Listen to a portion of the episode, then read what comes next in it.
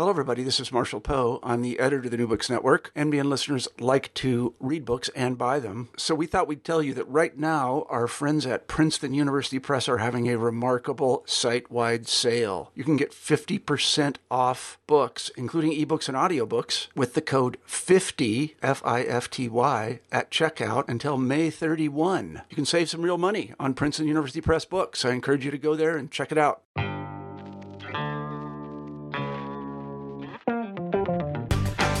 So, welcome to New Books in Critical Theory, uh, which is a podcast that's part of the New Books Network. On this episode, I'm talking to Dr. Emily Dawson, who is an associate professor in the Department of Science and Technology Studies at University College London. And we're going to talk about her new book, Equity, Exclusion, and Everyday Science Learning The Experiences of Minoritized Groups. So, welcome to the podcast. Thank you very much. This is a great book, um, and it's an incredibly sort of timely and relevant book as well, uh, because it deals with a question about who is allowed into, I guess, who is in control of the Contemporary Museum, which is a really live subject, um, both in kind of museology, but also across uh, cultural institutions in Europe, America, Australia, lots of different places. And I guess the place to start is um, where did this kind of come from? Is this something you've been working on for a very long time? You know, is it the kind of core of your kind of academic interest? How did the book develop? Well, so I mean, in some senses, it feels timely, and I, and I get that, and, and people, I do talk to people about these kinds of interests, and I think there's certainly more of a more attention being paid to issues of equity, inclusion, racism, sexism, and how that plays out in the cultural and political landscapes. And so, to the extent that sometimes I worry they're a fashion, and that is fashions do, that it will ebb and flow, and and I would like to not see a flow. I would like them to stay stay um, on that radar. But for me, it's about 12 years too late. So the book comes from me sort of 12 years ago, Emily, um, way less grey hair, being working in museums, working in science communication, and, and sort of being really painfully aware that these were like places that reeked of privilege. And and so the whole book, in a, I mean, in a way, so there's this book and it's I write these sentences about how this is, you know, a theoretically informed, empirically informed um, argument about what inclusion could mean and how exclusion operates. And in a sense, I'm trying to, I'm almost trying to prove that exclusion is happening and how it works because of discussions back then where people were sort of being like, oh, don't be ridiculous, you're being oversensitive. No, no, no, we do a great um, schools outreach project once a year with a very carefully targeted Gujarati community, and that's enough. I'm ranting, I realize. But like, it, even then, I would say it is as it was then and is now as simple as looking across a gallery and looking at often a sea of predominantly white faces. And if you get into any evaluation data from institutions, they're mostly middle and upper class. And, and this pattern is just repeated across all of these kinds of public cultural resources. Um, and I think painfully so. So what I was trying to do was was provide. I mean, it's a long-winded way to win an argument, isn't it? Um, and be a sort of massive pedant, maybe. But to say, no, look, this is a problem, this is the shape and scale of the problem, and and I'm going to try and put together enough evidence, as it were, that you can't argue against me anymore because it, it becomes slightly um, uh, sort of impossible to look away from. Um, so that's, I suppose, yeah, it comes from some sort of grudge holding place. I mean, you, you sort of identify actually how the issues the book is grappling with and the kind of the grudge the book mm. is, is settling are common right across uh, contemporary culture mm. institutions. Mm. But the book is very specific as, as well, actually, and it's about um, science museums. And, and, I guess there's like a couple of things that we might do in terms of clearing some ground for the discussion. The first is this idea of kind of everyday science learning. Uh, obviously, it's in the title, uh, but also it's got you know a specific uh, kind of idea underpinning it. And then I guess there's the context for the institution as well, which is, you know, you're quite upfront about, you know, these are science institutions and they're in London and there is a kind of like Londonness that we have to mm-hmm. take seriously. So it'd be good to hear about, uh, yeah, this this context mm. of the book. So I suppose the first, if I start with the everyday science learning um, jargon, the I mean that comes from I mean the field I work in is is the sort of split space around um, what happens when we try and make science, the sciences, STEM, so technology, education, ed- engineering, maths, as well as science, public. And this idea that science and the public are somehow separate, which is, you know, hugely critiqued anyway. So all this work around making science public, science communication, public engagement with science, um, that has a very specific, I mean, in the academy and practice and policy, quite a specific um, lineage. And it's about often popularization. In this country, it's about selling science. It, it has a history of um, the, a perception of public mistrust and the need to then sell science back to the public, which is obviously related to a sort of Thatcherite managerialist um, to justify public funding, tax funding for science. Public have to support science and, and ideally like it.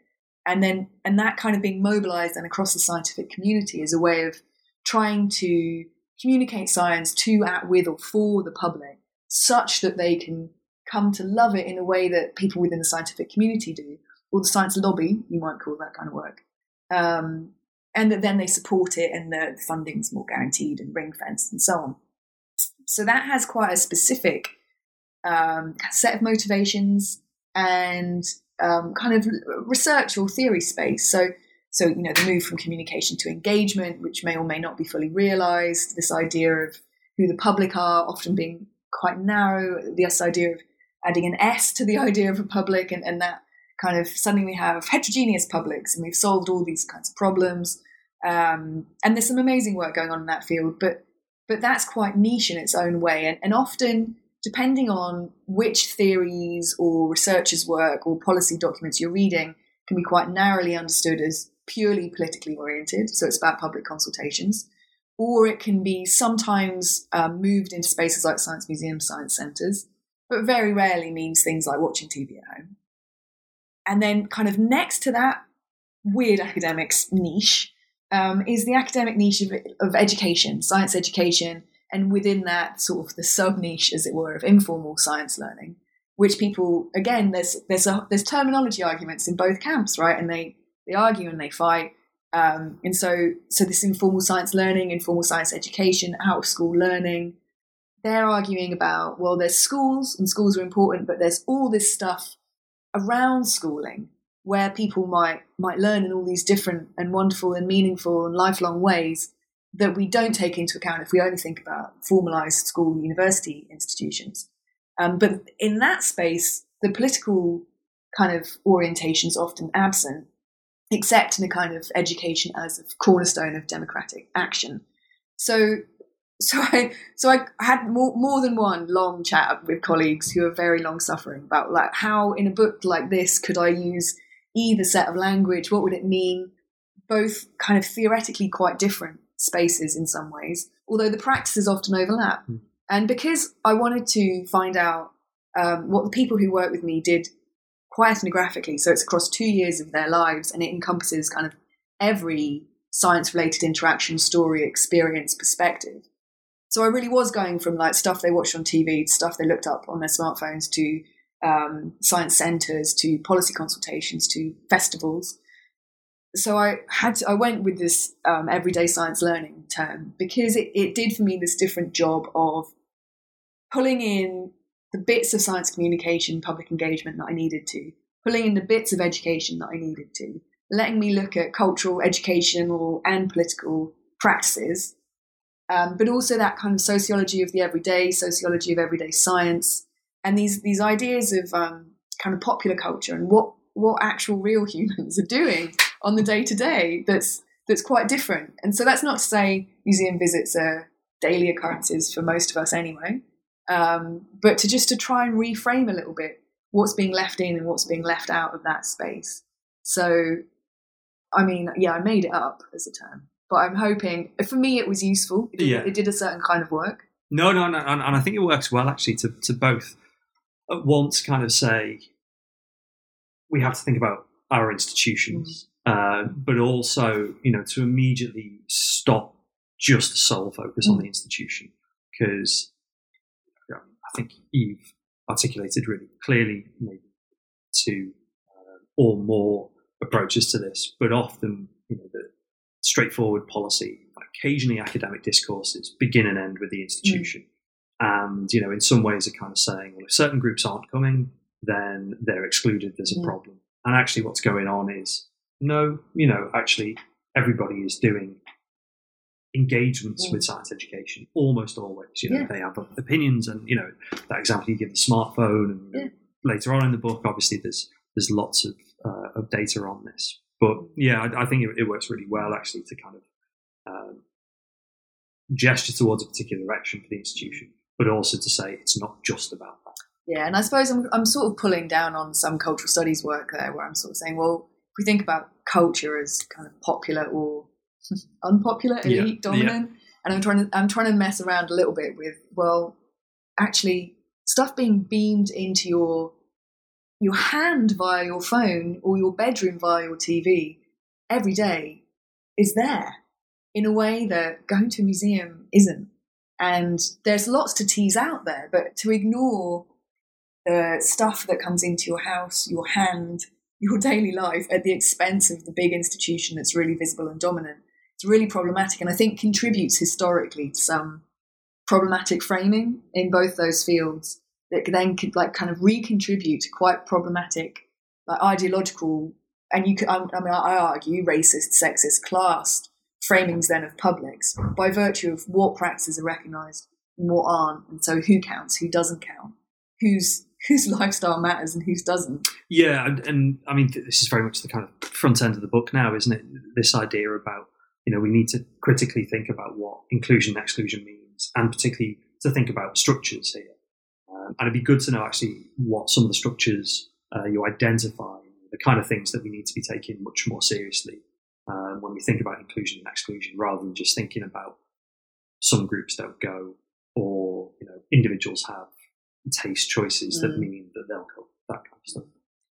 Yeah, so I, I mean, uh, for me, a lot of that comes down to real frustrations with the work that already exists, and similarly, I suppose, frustrations with how that gets enacted in, in practice and, and policy chat. So I'm, I'm sort of trying to make the argument through through the work, really, because I, I mean, I didn't come up with these ideas straight away. Don't get me wrong, um, but to, to say, well, if you think about how we understand inclusion and exclusion. Often, if you look at the kind of public science landscape or, or everyday science learning, actually, often at an institutional level and a policy level, is understood that science is just fantastic, wonderful stuff, um, albeit misunderstood. And these institutions, uh, whether it's uh, you know a school, uh, a kind of physics schools club or a science center or a science festival, um, they're fantastic. And the problem is the the people who don't go, they just don't realize how fantastic these things are.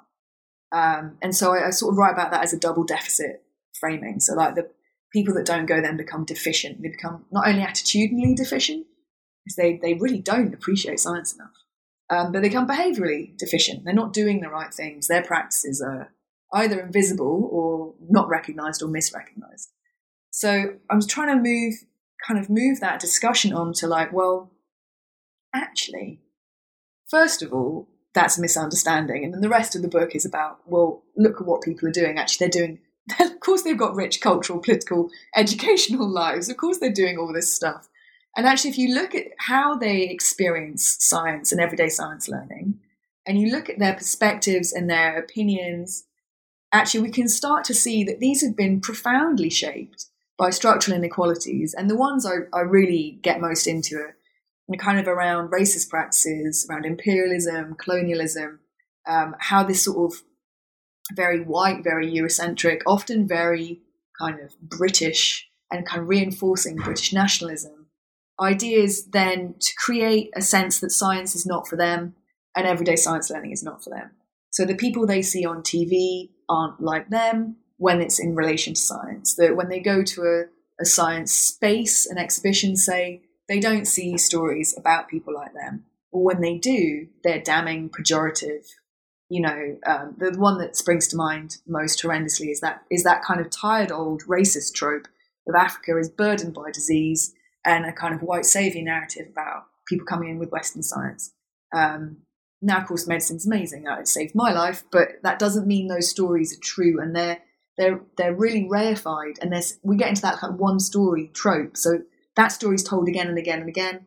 And participants, like the people who work with me, they're not blind to that. They're sort of saying, look, we just we we see these stories about Africa and it's always awful, but like it's where we come from, it's where our families are. We know it's great. We have a wonderful time. Like these aren't countries of just you know, so like Sierra Leonean, I'm thinking of two Sierra Leonean nurses who are like, Sierra Leone, we've got a wonderful family back there. We've got we have a lovely time there. And these stories, they're painful. It's painful to see ourselves, our heritage, our culture dismissed in this way and then told in a deficit story. Um, so the book, because the participants are all from like minority ethnic groups or, or racialized groups in the UK from a, from a UK kind of power perspective, um, I do try and draw out race quite a lot, but it does obviously intersect with like class disadvantages and um, gender disadvantages for these participants in particular. So in different ways, they meet different kind of nasty moments where the structural inequalities become really clear.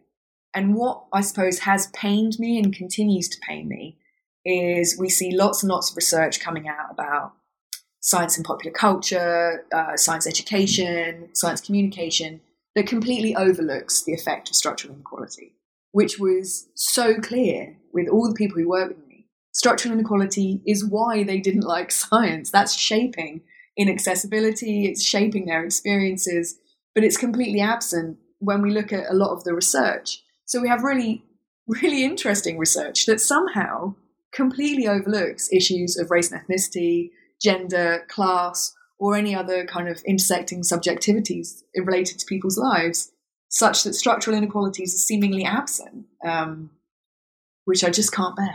I mean, one, one way of really focusing in on that is to think about, um, I guess, the kind of uh, the role of science in the everyday lives of your mm. participants. And I wonder if, if we do a couple of things. One would be to kind of introduce them a little bit more, and then say a bit about what you know the kind of uh, the rich life scientific was for them before we start to think about their interactions with institutions. Mm. So, so the people who work with me were, I mean, bless them, what a massive effort to go to. Um, so I was trying to find people who who were kind in a position that they they could do sort of everyday science learning activities. Um, so, so what we know from the from data, so the data we do have, which is mostly about dominant institutions, is that um, why middle and upper classes living in urban centres go to science museums, science centres. It's the same for galleries. Um, uh, zoos, it's a little bit different. Science centres, it seems to be the same. So I was looking for people then from um, ideally not from white ethnic majority backgrounds, um, not from middle and upper class backgrounds, but who still lived in a, an urban setting that they, they could go to these kinds of dominant institutions potentially. Um, so I worked with, in the end, I, I approached, I mean, the field work was long and I approached lots of groups and, you know, fair enough, a lot of them had no interest in the project, which is very understandable because it's quite hard to take part in a project about something you don't particularly like or want to do. Um, so, and, and indeed, you know, when institutions are in some ways, you know, explicitly or implicitly saying, not for you. Yeah, we're not, not for, for you. you. Yeah, for sure. And like, you know, I'm white. I am now probably inescapably middle class, really. Um, and I was a science insider. So I not only had a sort of ex science museum background, but they, they thought of me as a sciencey person as well. So in the end, I mean, happily, five groups went through the project for um, about two years of fieldwork. And that was so that was a Sierra Leonean group I already mentioned, a Somali group, uh, a mixed Asian group, a mixed Latin American group, and um, an Afro Caribbean group. And they, I mean, they're mostly adults, so there were kids, but I didn't particularly focus on the kids. Um, they they were all living in either Southwark or Lambeth, so central London boroughs, um, which is also where I lived because I'm a lazy researcher.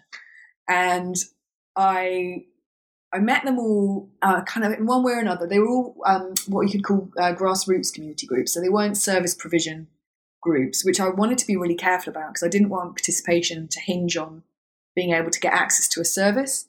Um, so they were kind of self-forming groups who did stuff together, and they they let me just hang out for a bit, and then eventually just got used to me being around and would do bits of research stuff with me. And we'd mostly do the things that they were interested in. Um, and so there was a lot of chat in the in the beginning around, you know, what what kind what what were their lives like? What did they do? What didn't they do?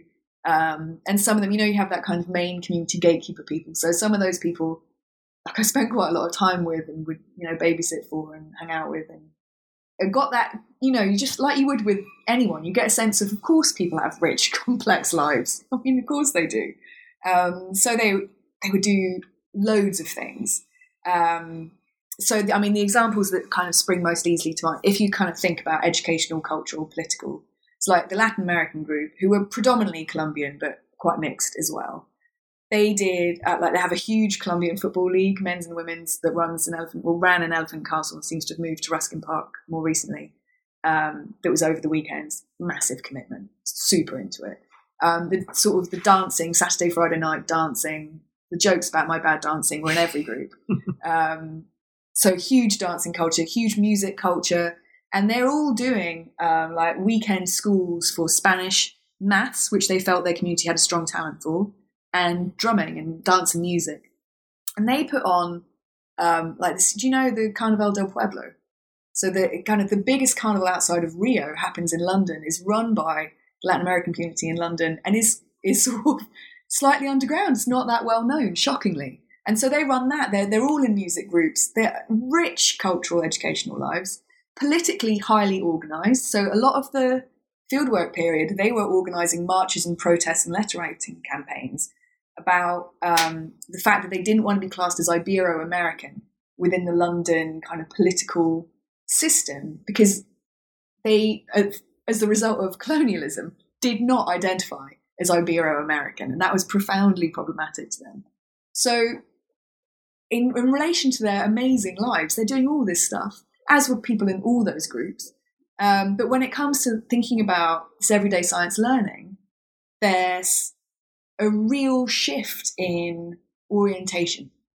So there's this idea that science isn't for us, and these kinds of practices aren't for us, um, and that that's reinforced kind of again and again and again. So when we talk about places like museums, we, we did talk about them because they were um, because they're so visible, they're such dominant institutions. So they they they knew something about them, although enjoyably got um, a lot of the names enjoyably wrong. So like the National History Museum, um, questions around whether Madame Tussauds is one of the national museums. So this idea of you know museums are tourist attractions. They're really expensive.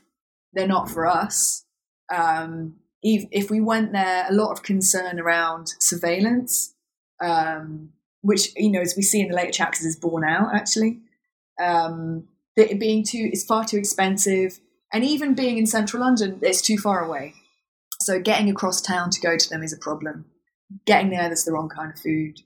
You can't take your family of four and your aunties, and it's it's just a sort of it's, it's unthinkable in some ways. Although they were visibly recognisable in a way that that kind of that science's culture space wasn't. So science festivals, science comedy, science talks, public engagement at universities, all of that was completely unrecognizable and invisible. Um, and sort of people had never heard of anything like that. And people had also felt that like local government science related consultations were completely unheard of. The national government ones weren't specifically heard of, but there was an idea that that might exist but alongside an idea that, that they would never be listened to, that it was, their participation was pointless, it was in some way like predeterminedly pointless. Um, and so all of the kind of dominant institutional practices where we see public engagement, science communication, informal science learning, um, that was that was inaccessible to them. Um, and I talk about them as fields. So I'm saying these kinds of fields are inaccessible to these groups. And actually, their exclusion is, is part of what makes the field. And if you look at what they are doing, they have got access to some of the popular culture stuff. So, science on TV, science on the internet, science through podcasts. This kind of world was more accessible. And obviously so, because it's beamed into their hand or their living room or their bedroom. Um, but even those practices were like they weren't the answer. Do you know what I mean? Like they they were kind of still riddled with structural inequalities effectively. So then they're listing kind of famous white men as science TV presenters. They're talking about how, you know, they might watch something, but they're not watching it on purpose. And I make this distinction that they discuss between like science as a subject of a TV show. So one of the big blue chip nature documentaries, for instance, which people would watch a little bit, um, but also science as the background to a show, which was the kind of show people watched a lot more. So like CSI, Big Bang Theory, and these kinds of so science is a kind of cultural setting for a show about something else that's character led and narrative led and, and has something else going on. Um, and they, and what a couple of them make really clear. So like Gloria from the Afro Caribbean group, she makes really or maybe it's Connie. No, I think it's Gloria. She's sort of like, well, I don't turn it on on purpose. I just watch if it's there. I'm not sort of following these things avidly, although a couple of them were. So, so we're into this slightly tricky position of they're not doing the dominant stuff. There's some popular kind of less dominant stuff that does make its way through into their daily lives. Um, all of this is colouring their kind of orientation away from science and away from everyday science learning. And the stuff that makes it through isn't enough. So I'm arguing from that, well, actually, if we think about this in terms of field and Bourdieu's work on field, these are inaccessible fields. And part of what constructs the field is that inaccessibility. So the people who are in are in by virtue of the people who are out. The things that are dominant are dominant by virtue of the people that things that are excluded. And it's not then enough to say, well, they're behaviorally or attitudinally deficient, because we can see they're clearly not. Because They got all this other stuff going on. It's a sort of non-starter argument. And, and this is just made kind of concrete um, in the sections of the book that talk about visiting the institution and relationships to the institution. And you know, in, in many ways, uh, I think one of the things I liked about the book was the sense of um, almost everybody you're um, kind of engaged with is acting completely rationally. Hmm. Because mm. you know th- these are not kind of misperceptions about institutions. No, because they're right. That's the thing. Yeah, and it'd be, be interesting to hear about uh, the work you did in terms of things like visits, and you know if you're sort of defending cultural institutions, the sort of unfortunate, or you know maybe we need to do more. If you're taking a more critical view, the fact that yeah, you know, these, these institutions, as, you gesture towards, are set up to be exclusive, even in the act of being inclusive. That is, you know, a mode mm. of excluding. Mm. Mm, mm, mm, mm, mm. Yeah. So, um, so I suppose the sort of the steps of the rest, the, the, the way it sort of goes goes through when the, the work is um, sort of talk about how there, there were a few people who were more oriented towards science and and how actually because of their social positions and structural inequalities even being oriented towards science wasn't enough to help them get into science whether educationally whether as a career whether as a hobby whether through kind of particular dispositions towards certain formats of everyday science learning. Um, and and we moved into like trying to think about why from their perspective these things were were so tricky. And what a lot of them talk about is quite a sort of embodied sense of, of what i mean really racism um, but also class discrimination and sexism and how these are kind of locked together in this mesh that mean that when they're in these places they're out of place. And I, and I write quite a lot because they talk quite a lot about the extra work they have to do to engage with science and everyday science learning practices. So, one of the things we did in the project, when it became quite clear that um, people that they hadn't really been to many of these kind of science, everyday science learning spaces, they felt that they were not for them. But they were also, I mean, they're a lovely group of people. They, they were quite like, well, come on. There was a sort of sense of like, come on then, Emily. All right, well, go show us one then. You show us one. Um, so we arranged visits to places that they wanted to go to. And I should say, of the five groups, only four visited because um, the Afro Caribbean group just didn't think it was worth their while. They were like, "No, it's pointless. We're not. Thank. I mean, thanks. It's lovely, but no, we're not. We're not doing that." Um, and the other four groups, they visited a science centre and um, one one group visited the science center, and the other three groups visited science museums. And there, I mean, it's just sort of heartbreaking, really. So um, this, I'm trying to think of the like the least grim way to try and tell that story in out loud words. I mean, basically, everything was set up against them. And they, before we went, they had talked at length. I mean, that sort of chapter five is this a very disillusioned kind of, I mean, almost almost drawing on Afro pessimism, like the, the system excludes us, and it's working that way because it's it's trying to exclude us. It's not a mistake. It is set up to reproduce those kinds of social inequalities, structural inequalities, and we feel like to be in those spaces, it um, it, it creates an additional burden of labour for us, but also it's not just the effort. There's a kind of emotional um, labour attached to being in spaces that aren't for you. And when we go, we go to these spaces, and right enough, they're not for them. And everything, all of their perspectives, all of their expectations are borne out by those experiences. So um, there's nothing in any kind of community language. And it's not just, and I mean, they're really savvy humans. So they're like, we don't necessarily expect our language. We expect just to see some international languages.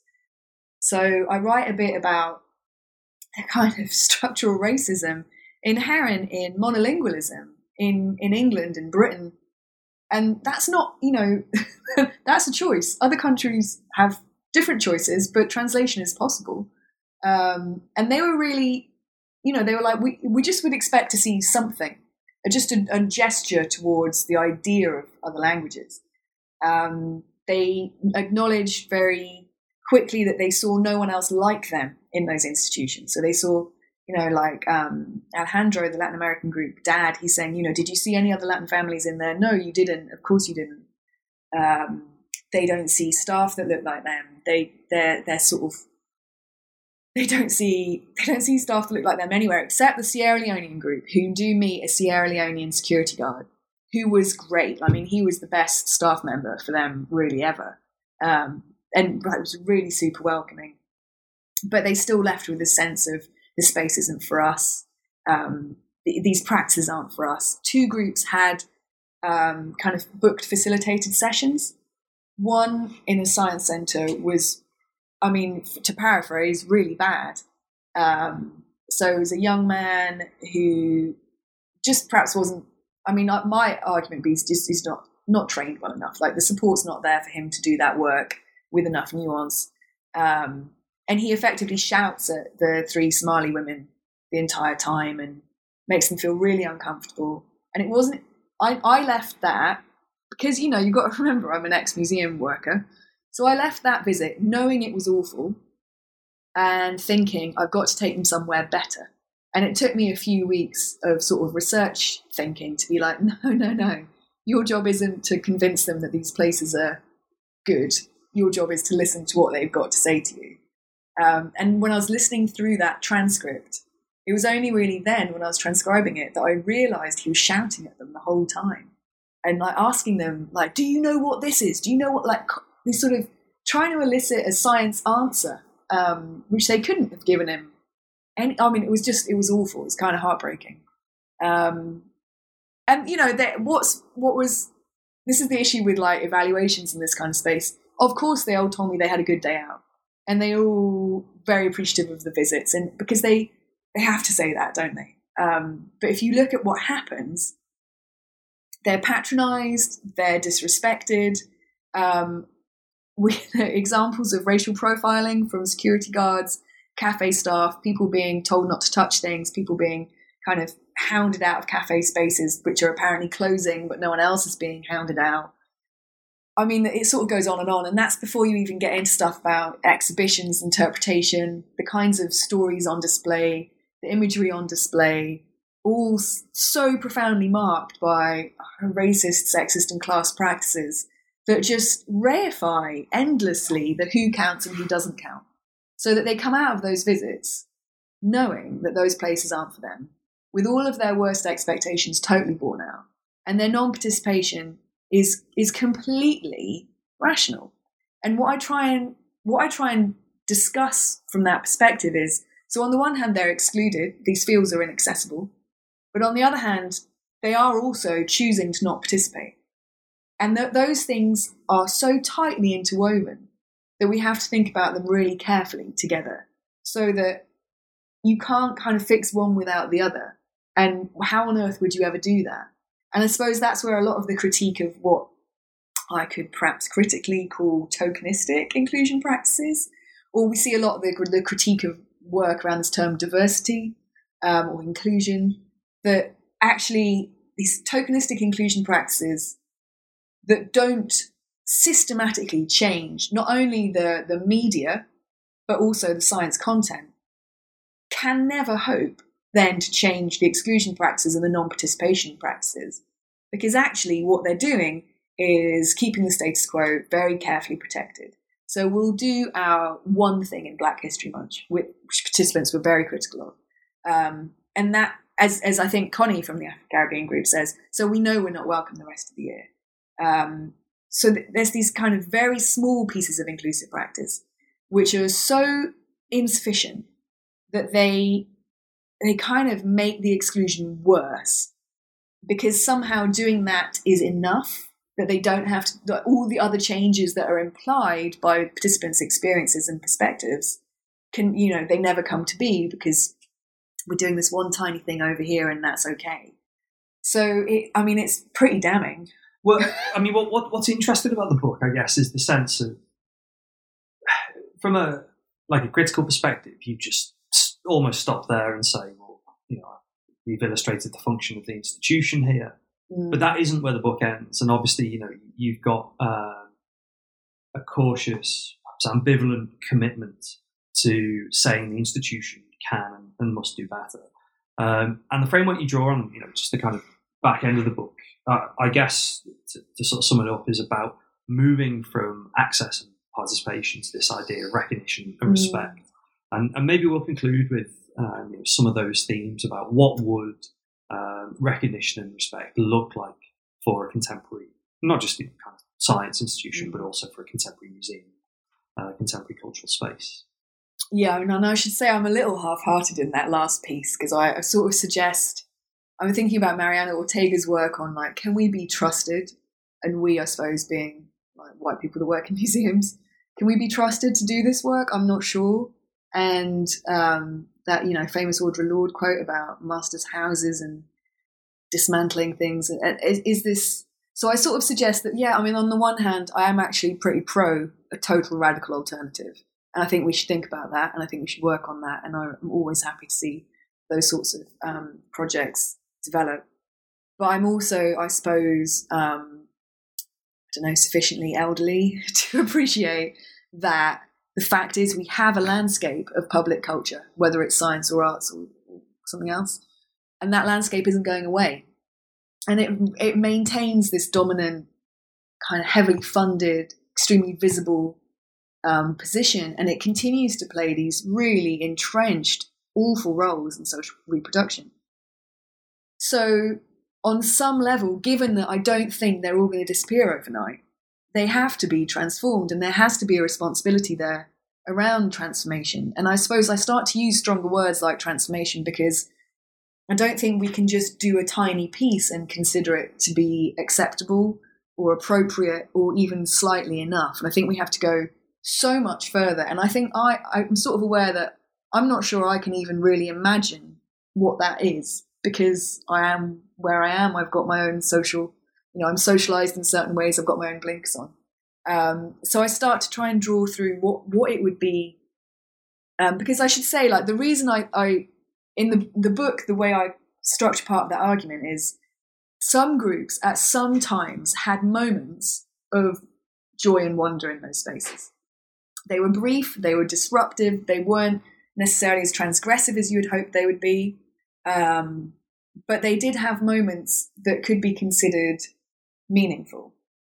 So I'm sort of trying to think about, well, how can we build on that? What is it we could do to make that more um, useful? And so I, sp- I start to draw on that, the political philosophy framework of like redistributive social justice, but also a kind of relational, recognitional social justice, where you could think about what it might mean to not only be redistributing access to these kinds of dominant resources, but also recognizing those popular everyday practices, recognizing lots of different people, so not just kind of white British male achievements, for instance, um, and recognizing other kinds of knowledge and recognizing that they count. So I'm, I'm sort of pushing towards changing not only um, curatorial interpretive practices, marketing practices, front of house, um, kind of uh, visitor facilitation practices, um, but I'm also suggesting we have to change some of the core content as well and what that means. And I, and I know there's a lot of work in science and technology studies around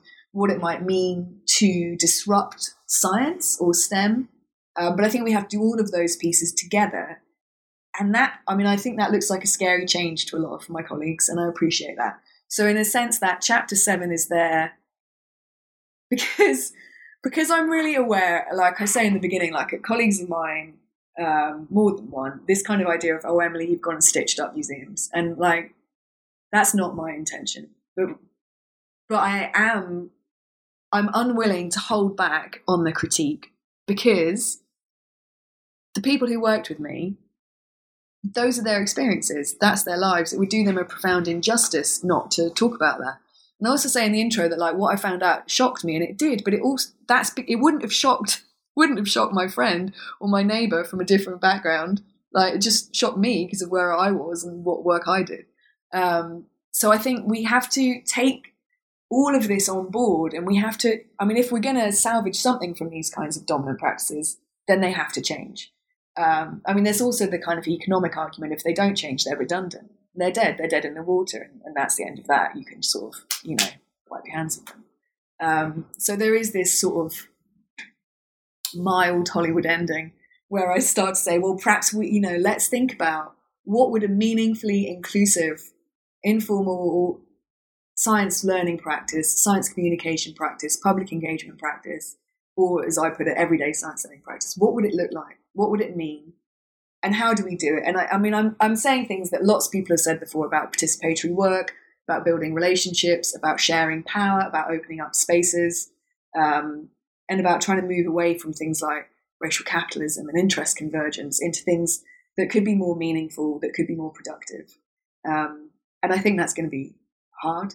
But it doesn't mean people aren't doing it. So, I mean, the so I do a Hollywood ending, and then I have a really depressing little mini chapter at the end because the Hollywood ending like slightly pains me. I think it's important to think about what we could do, but I'm I'm suspicious, and I suppose have become quite cynical about what that means. And so I do try and point towards projects that I think are doing something.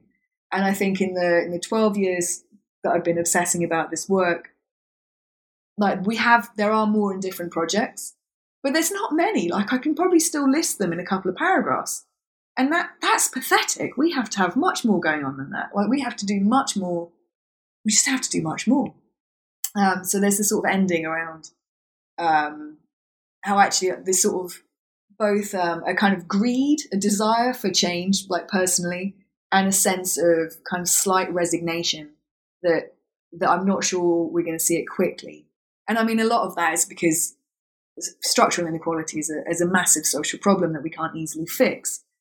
But I think it is on those of us who research, who make policies, who, who work in these kinds of institutions to try and make those changes in the spaces we have power and control and say over. Otherwise, what are we doing? Are we saying science and, and public culture, they're actually only for this narrow group of dominant people who like can get everything anyway? And if that's what we want to say, well, great, we can carry on. But if that's not what we want to say, I think we have to take this challenge of change really seriously and think about what it might mean. And how does that kind of translate into to what you're doing now? Because obviously, like the process of doing not just a sort of 12 year project, but also an academic book has, you know, a kind of an endpoint to it. Mm. So, you know, are you thinking more in terms of kind of activist practice or, you know, are you kind of thinking in terms of future work that um, is you know even more critical? Like what what, what are you sort of going to do? Even more horrible.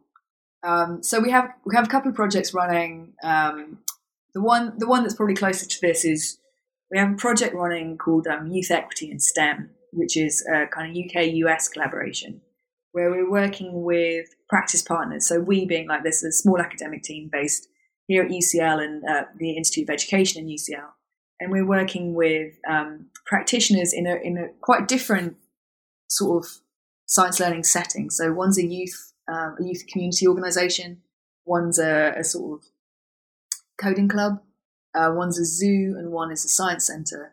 But they're all invested in in doing equitable um, informal science learning, so very much in that education space. And we're working with them and with youth as um, like collaborative researchers, so young people, to try and map out both young people's lives, the practitioners' experiences, and then try and think about what could be, what kinds of practices could you come up with in those spaces that would be not just good science learning and not just equity, but equitable science learning. So that we, and we're thinking about that in terms of, you know, what would it mean to disrupt power dynamics? What would it mean to change orientations? Um, and not just change the minoritized youth as we so often see, but like change the the structure of the practices, the institutions, and like somewhat grandiosely the field as well. Um, so that's got a few more years to run, and I think is is quite it's really interesting to work like that. So it's quite a different. Um, I mean, it's a bigger project, it's a big team, and it's quite interesting to see all those um, kind of interests play out.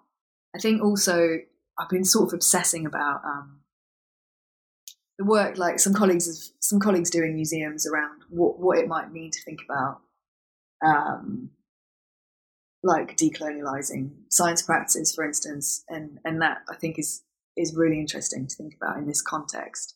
Um, and what and again i suppose i'm drawn to that because i'm thinking about that can we change the science piece as well as changing the medium or media piece? Um, and also uh, in like in you know all that spare time we have. Keep thinking. As colleagues have pointed out to me um, at the end of this when i finished writing this book um, some colleagues and my husband both went well when's your practitioner like handbook coming out for that? Which point i did shed a tear because i can't i can't write anything else. Um, but i think that will i'll probably try and do an open access version that is more practice oriented because i think like if you think about public engagement. Like, who are my publics? Well, like my research participants are amazing, and I'm still in t- contact with them. But they're really they're enjoyably cynical about academic work. So I did invite some of them to a book launch, and they were like, "Oh, sweet, no, you do your own academic stuff in your own spaces, and you know we're all right." Um, so I think publics for me are often the way I think about the people I want to influence is people who work in that sector, whether it's research or practice or policy. So I think trying to tailor something more for them would be really helpful because I'm so aware this is an academic monograph with all of the joys and limitations of an academic monograph.